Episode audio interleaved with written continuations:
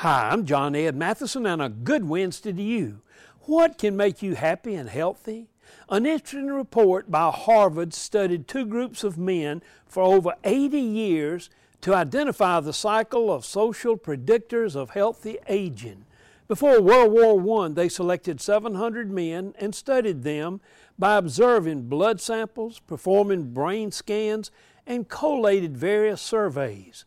The psychiatrist who was the director of the research project said, "The clearest message that we get from this eighty-year study is this: good relationships keep us happier and healthier."